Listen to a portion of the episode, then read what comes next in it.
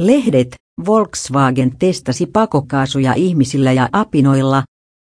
Muun muassa maailman suurin auton valmistaja Volkswagen on käyttänyt ihmiskokeita pakokaasujen testaamisessa, kertoo Süddeutsche Zeitung.